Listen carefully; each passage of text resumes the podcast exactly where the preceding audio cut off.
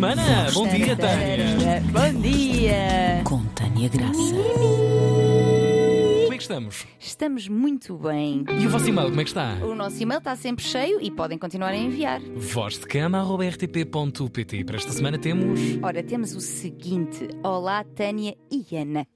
Tenho 27 anos e estou solteira há 3.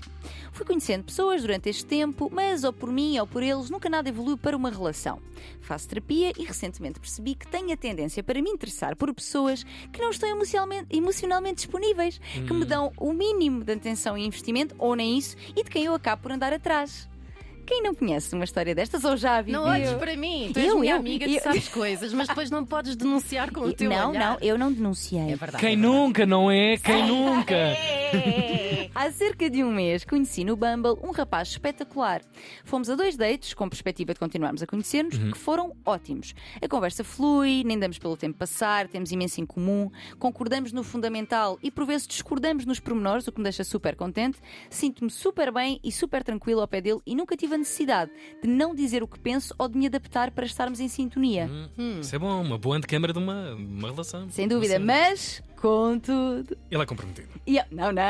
E ao contrário, não. Eu, Ele é do Sporting. Não, mas eu acho, acho que vais achar graça a isto, Joana. Contudo, e ao contrário do que me acontece com frequência, não saí do primeiro date logo super apaixonada. Pelo contrário, achei-o incrível, mas zero atração. E basicamente, porque ele é bastante magro. E isso foi um turn-off. Ah, ok. Sinto-me super mal por ver que tenho uma pessoa incrível à minha frente, de quem na verdade eu gosto imenso e que não, e não queria que saísse da minha vida. Mas estou presa a uma coisa super superficial que não estou a conseguir ultrapassar. Se não houve o clique ao fim de dois dates, ainda pode haver. Também não quero ir a 20 dates e potencialmente estar a dar esperanças a alguém tão fixe como ele para depois ter de dizer que afinal não dá. Oh, é boa pessoa. É assim, dá para pô-lo a comer ou não? O que... o que tem a... Não, não. O que tem a dizer sobre esta questão do clique e da atração? Obrigada e um grande beijinho. Grande e-mail. Então, não é? Eu imaginei que É ias ótimo, gostar. é eu ótimo. imaginei que ias gostar, a Joana. Então, esta coisa dos aspectos que nos atraem mais ou menos e de serem superficiais, superficiais eh, vamos lá ver então. É natural e pode. eh, é natural que haja coisas que nos atraem e outras que não, não é? E pode ter a ver com fatores como o tipo de corpos a que fomos expostos ao longo da vida, que definem muito as nossas concepções de beleza. Não é à toa que em determinados países e zonas do mundo, por exemplo, as mulheres gordas é que são bonitas e aqui temos o culto à magreza. Temos Portanto, de mudar. Tenho de mudar de sítio, sim. até parece. Ou pode ter a ver com questões evolutivas também. Há estudos que mostram que temos maior atração por quem seria, em teoria, a melhor parceiro para procriar. Ou seja, com um determinado corpo, com uma determinada altura. Há alguns estudos que dizem isto também. E geralmente estes fatores não são conscientes, não estão propriamente no nosso ah, controle. No entanto, cingir-nos a eles, sem grande consciência sobre isso, pode ser limitativo, que eu acho que é um bocadinho o que está a acontecer ah, com ela. Pode haver aqui também o fator atração pela impossibilidade, que parece não ter acontecido neste date. Ou seja, ele costuma, ela costuma sentir-se atraída por pessoas difíceis, indisponíveis, que lhe dão para trás, pelas quais tem de andar atrás, não é?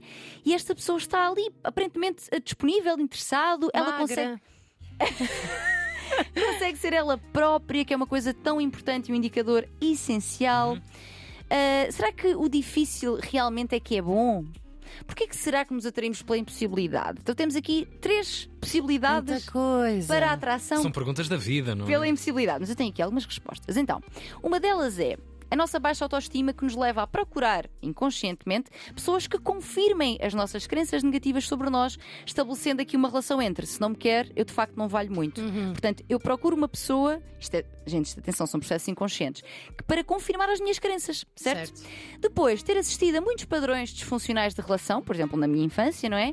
Que mais uma vez, inconscientemente, procuramos repetir, pois são aqueles que conhecemos. A dor, mesmo que seja, lá está, dolorosa, passando aqui a redundância, nós às vezes procuramos repeti-la porque é a realidade que nos É é, conhecida. ninho, não é? E elevamos a Exatamente. nossa tolerância à dor e aquilo que não existir não existe. Exatamente, exatamente. E ainda uma terceira opção: procurarmos relações que, por tanta dificuldade, já estão fadadas ao fracasso, não é? E, e então, se estão fadadas ao fraca- ao fracasso, não há risco de me desiludir. Nem tenho que me entregar, não tenho que me vulnerabilizar, porque eu já sei de antemão isto não vai dar em nada, mas gosto daquela luta. Portanto, estas são três hipóteses, mas na verdade haverá muitas mais para esta atração pelo difícil.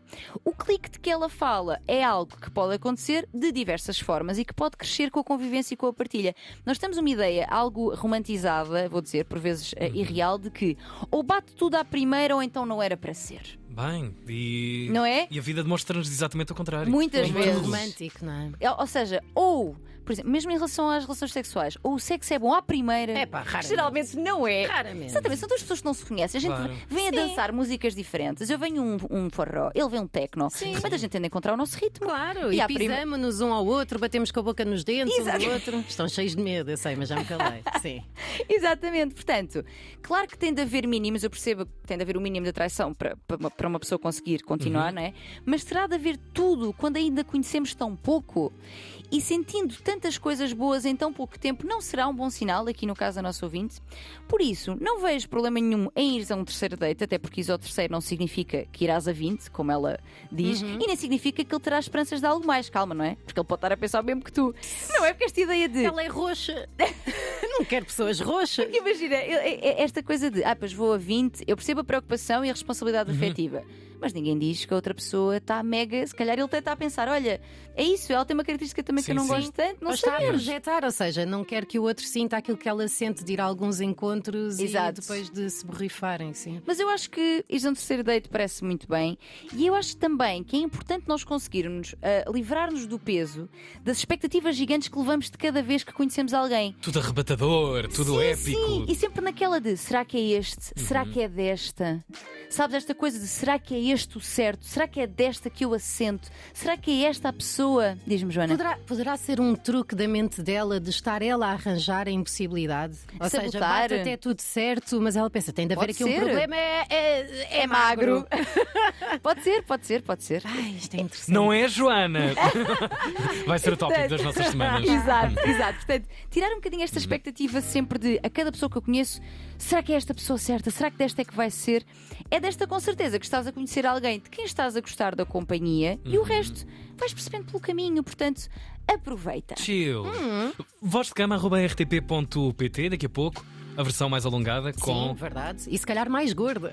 Com Ana Marco. Quem sabe? Não é? Graça. Nós somos as duas eh, bastante até magras, vou dizer. Mas eh, gordas de cérebro. É, sim, massa cinzenta. Até para a semana! Beijinhos. Tchau.